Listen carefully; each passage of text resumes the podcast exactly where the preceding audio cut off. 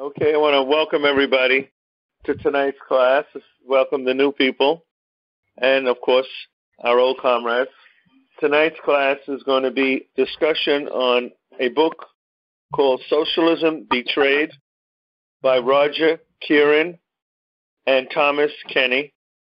It was written a couple of years ago. It has to do with what happened in the Soviet Union in 1991 and their contention of what happened and what didn't happen. And with that discussion, we came to the understanding that Bukharin, what he represented in the Soviet Union in the 1920s, and the general three shifts or three directions for the communist movement in the Soviet Union. One was Stalin, collectivization and industrialization quickly. Then on the left was Trotsky, World Revolution, and on the right was Nicholas Bukharin, NEP, New Economic Policy. I'm going to start off talking about Bukharin. Nikolai Bukharin was a Bolshevik economist. Lenin noted that Bukharin is the most highly valued and important party theoretician, but it is very doubtful if his theoretical outlook can be considered as fully Marxist. And therein lies the problem, the crux of the problem. Many of the early theoreticians of the Communist Party of the Soviet Union were Russian intellectuals that gravitated toward Lenin and the Bolshevik Party because they gained state power in 1917. But that doesn't mean necessarily that these intellectuals were necessarily followers of Lenin's thinking. And some of these economists didn't have a fully developed Marxist theoretical outlook. There were many schools, philosophical interpretations of Marx, and Lenin was one of those. So there developed two trends in Soviet politics. There was Lenin's and Stalin's views, and there were Trotsky's and Bukharin's views. There developed a new economic policy because something had to be done after the war and the Civil War about the economy to develop it. And so Lenin came up with the new economic policy.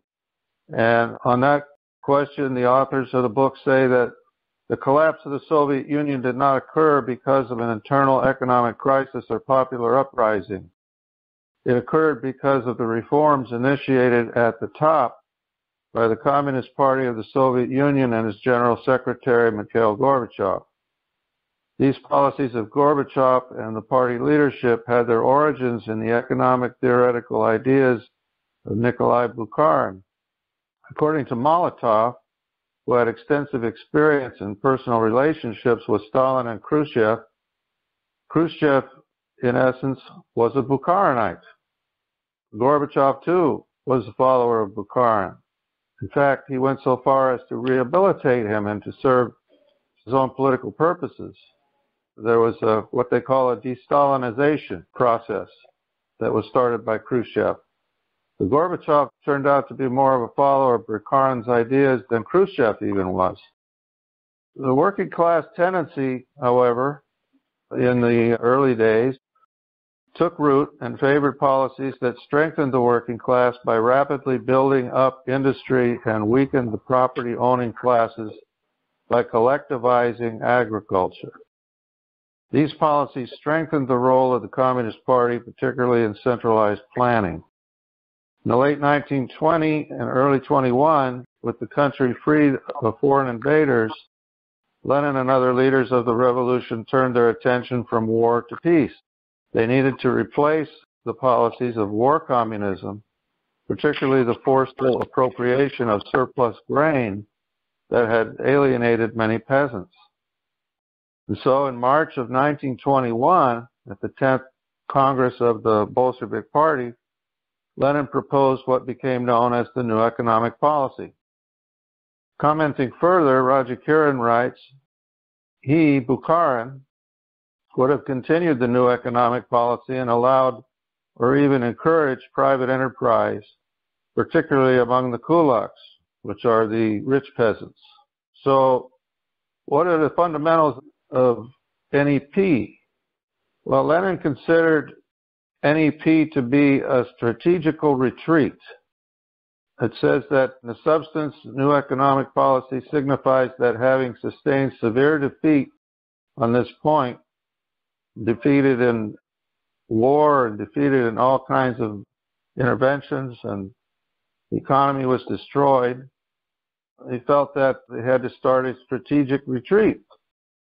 And so he said, in effect, before we are completely routed, let us retreat and reorganize everything, but on a firmer basis. If communists deliberately examine the question of the new economic policy, there cannot be the slightest doubt in their minds that we have sustained a very severe defeat on the economic front. In the circumstances, it is inevitable, of course, for some people to become very despondent, almost panic stricken. And because of the retreat, these people will begin to give way to panic. That is inevitable. When the Red Army retreated, was its flight from the enemy not to preclude to its victory? Every retreat on every front, however, caused some people to give way to panic for a time. But on each occasion, on the Kolchak front, on the Denikin front, on the Yudenich front, on the Polish front, and on the Wrangel front, once we had been badly battered, and sometimes more than once, we, we proved the truth of the proverb. A man who has been beaten is worth two who haven't. After being beaten, we began to advance slowly, systematically, and cautiously. Of course, tasks of the economic front are much more difficult than tasks on the war front.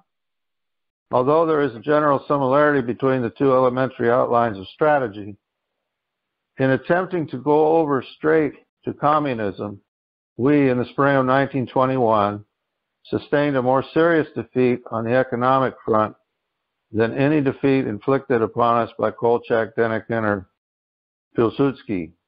This defeat was much more serious, significant, and dangerous. It was expressed in the isolation of the higher administrators of the economic policy from the lower and the failure to produce that development of the productive forces which the program of the party regards as vital and urgent.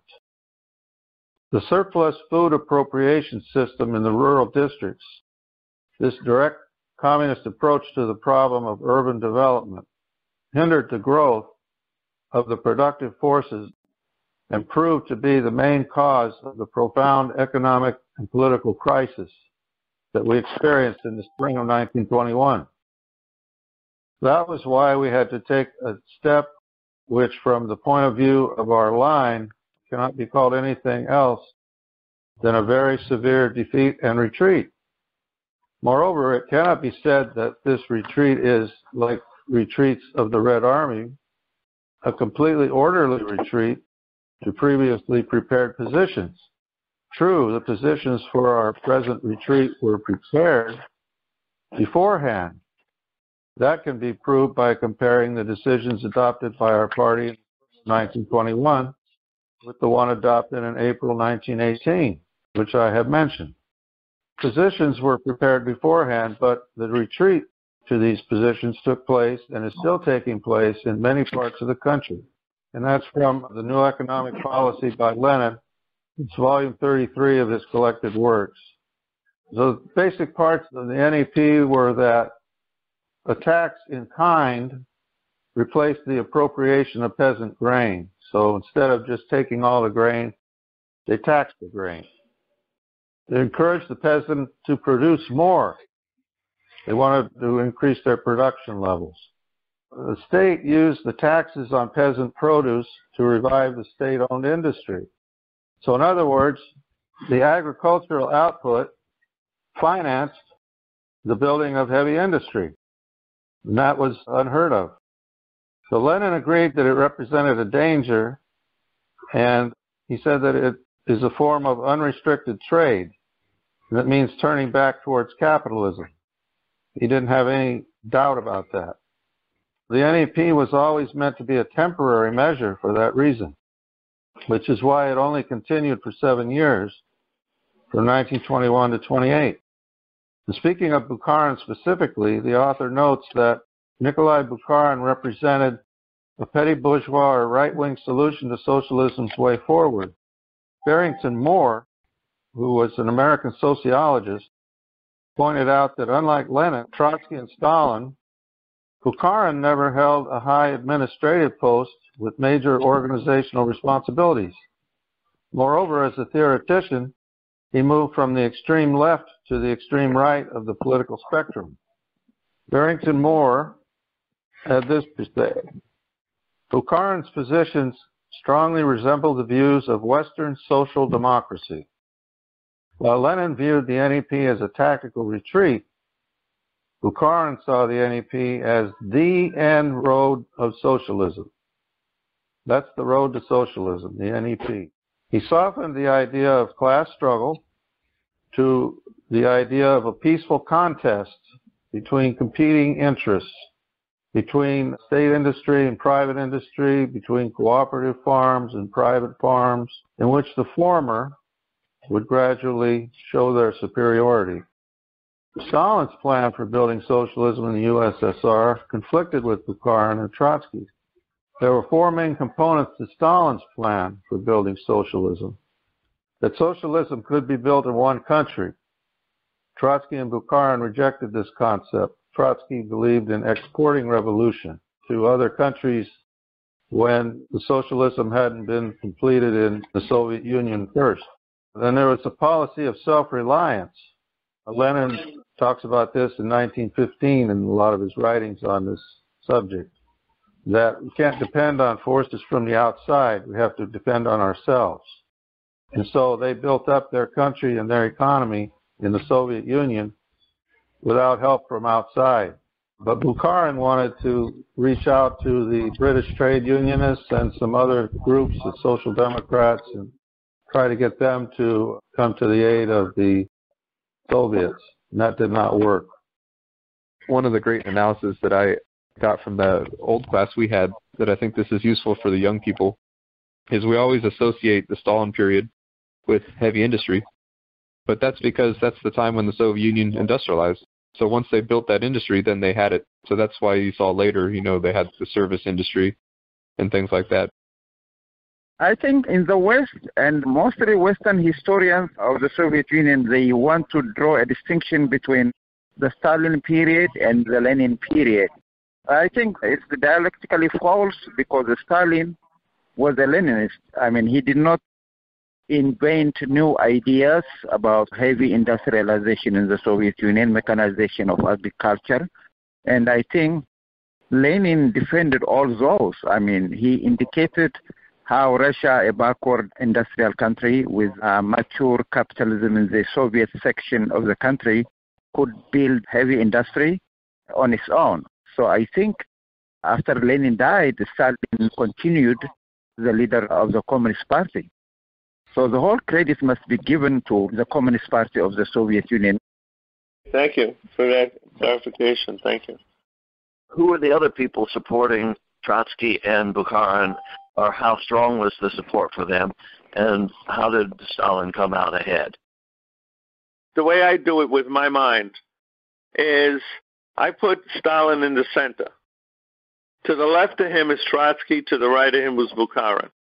Why did Comrade Stalin come out ahead? Well, the bourgeoisie says Stalin was power hungry, he wanted all power, and he eliminated people that were opposed to his rule. That's what they say.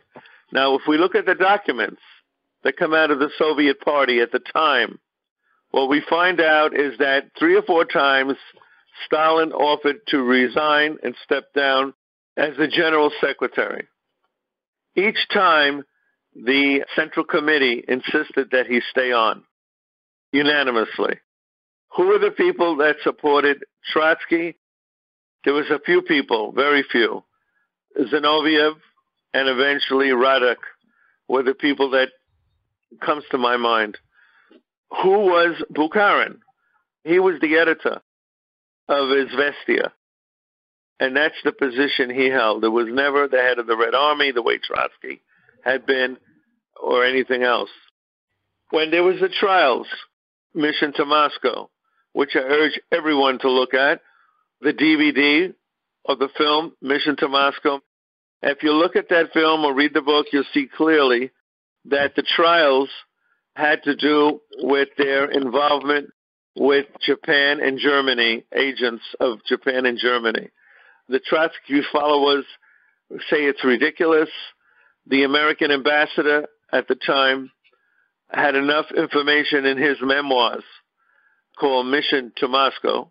That's his memoirs. And to say that they were. And that the trials for him, he sat through the trials that he felt they were very fair. This book was originally published by International Publishers in 2004, and it was very controversial at the time. They did not want to publish this book, but it was back and forth, back and forth, and then they decided to publish it. The reason was is because it's critical of the idea of market socialism, which was very much in play during the time of Gorbachev. The whole thing with market socialism was to link it back to the NEP period with Bukharin, and that's why I'm starting out talking about this the ramifications of this book was later on it was pulled from the international publishers and taken out of publication, even though it was very popular.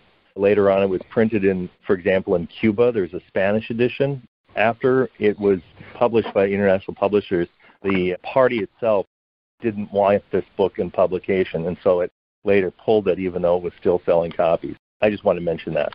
Thank, Thank you, Comrade. Very important there's an idealistic version of revolution which suggests that socialism should be implemented immediately, no matter the conditions. But when you have a society that has a devastated industry, and most villages have no industry whatsoever, there's no way you can implement planning, even on a localized level, for industry.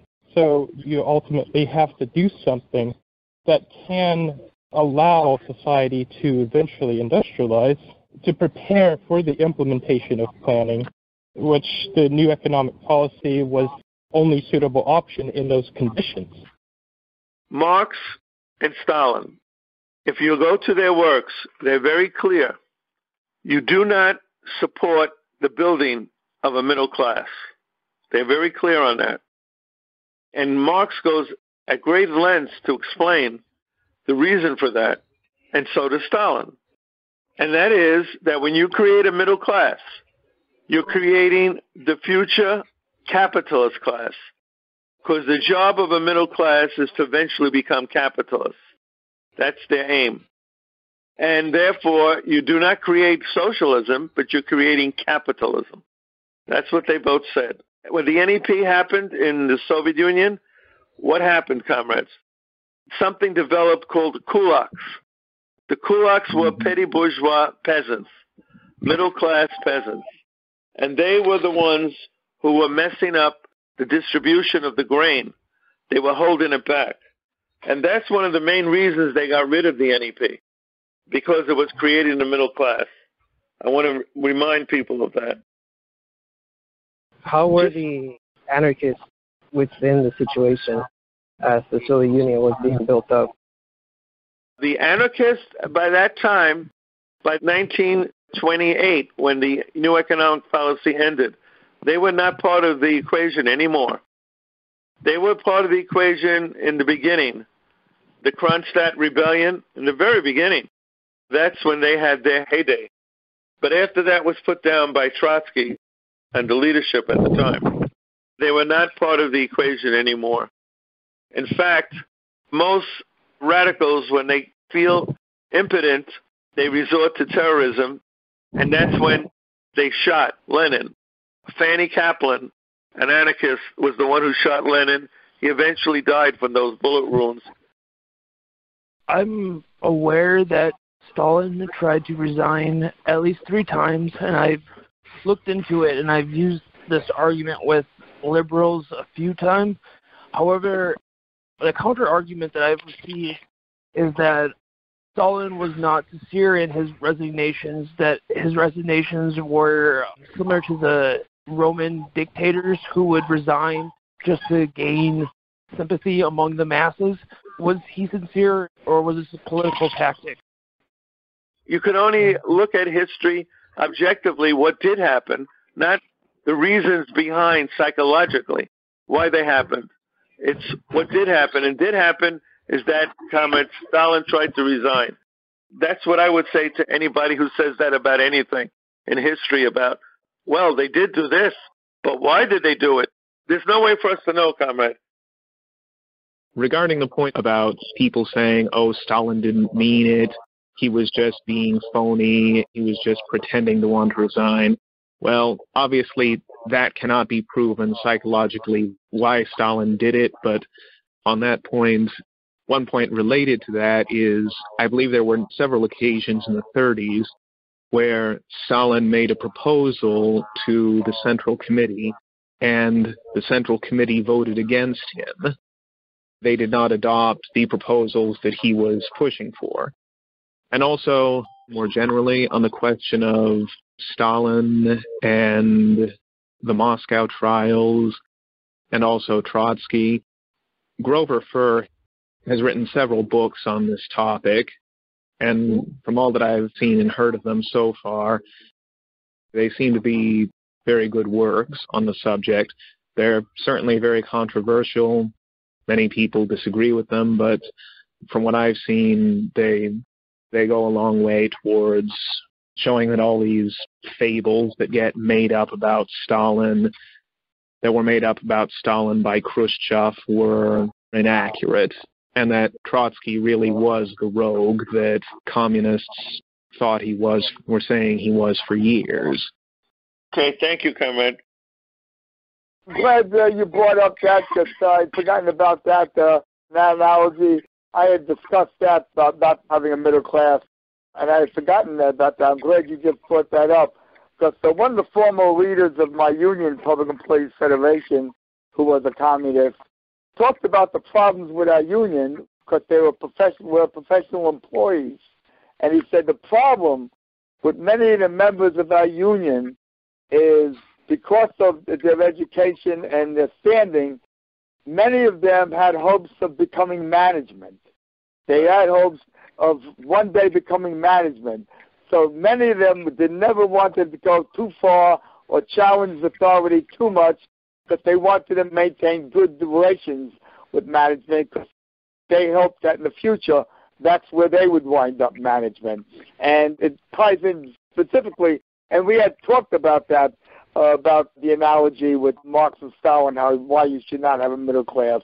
And it was that's the analogy we brought up 25, 30 years ago when we were talking about the problems of the professional employees. And okay, Cameron, thank you.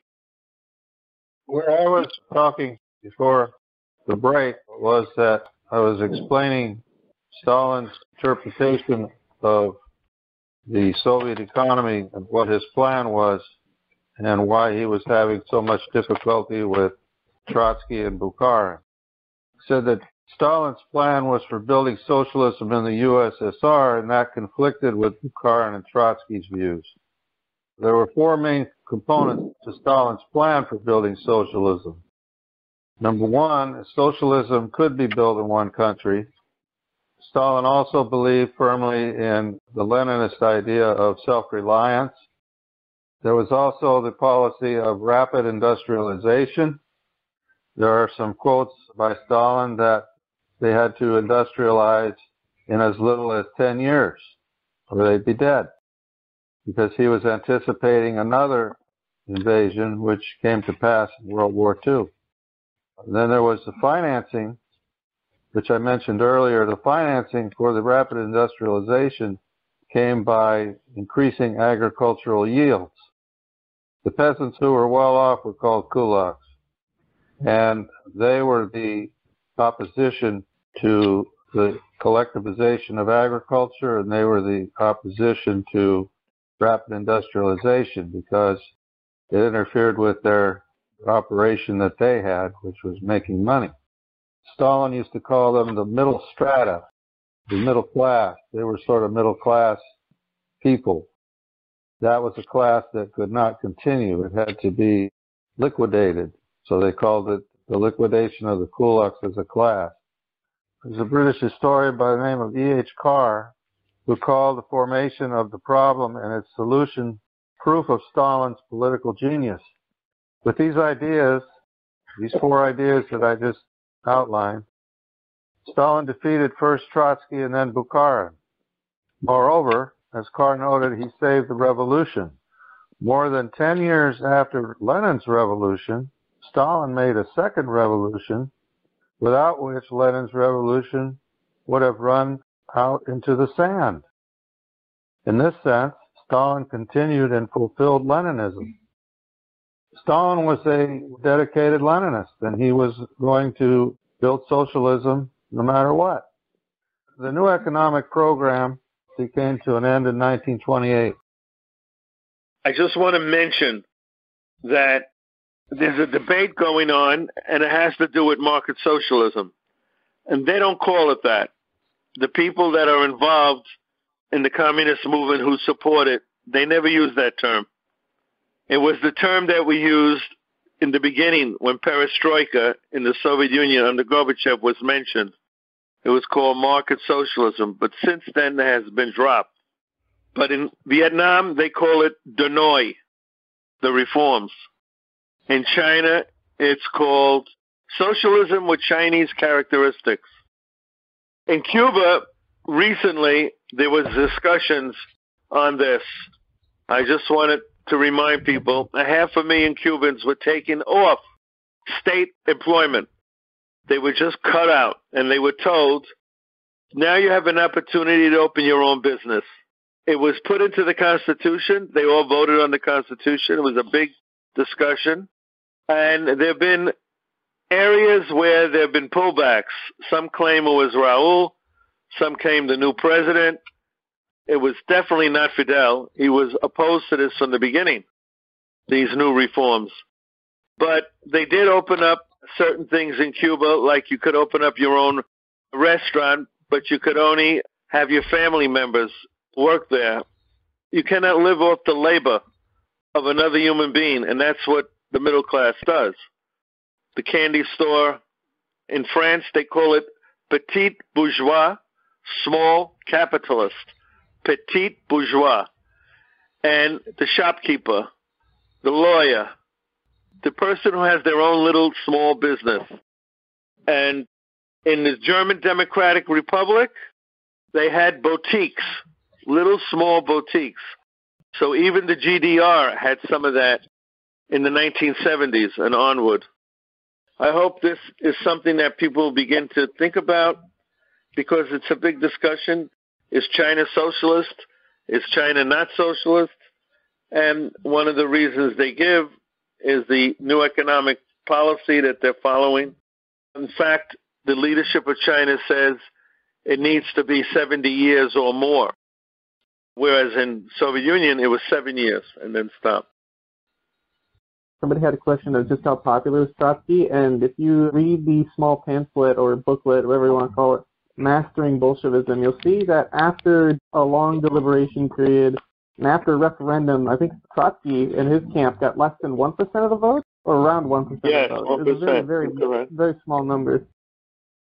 If you, anybody that doesn't have the book, if you want it electronically, just put into Google Socialism Betrayed PDF and it'll come right up.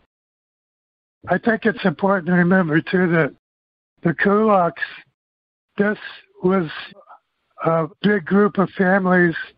What would happen is that after the revolution, Lenin promised land, and some people were allowed to own so much land and operate their own farms and even share in a profit as long as they sold their wheat to the government at government regulated prices.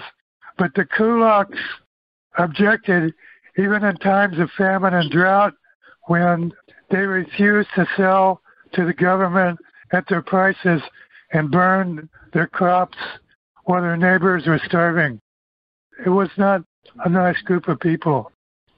Okay, thank you. All right, we're going to have to adjourn now.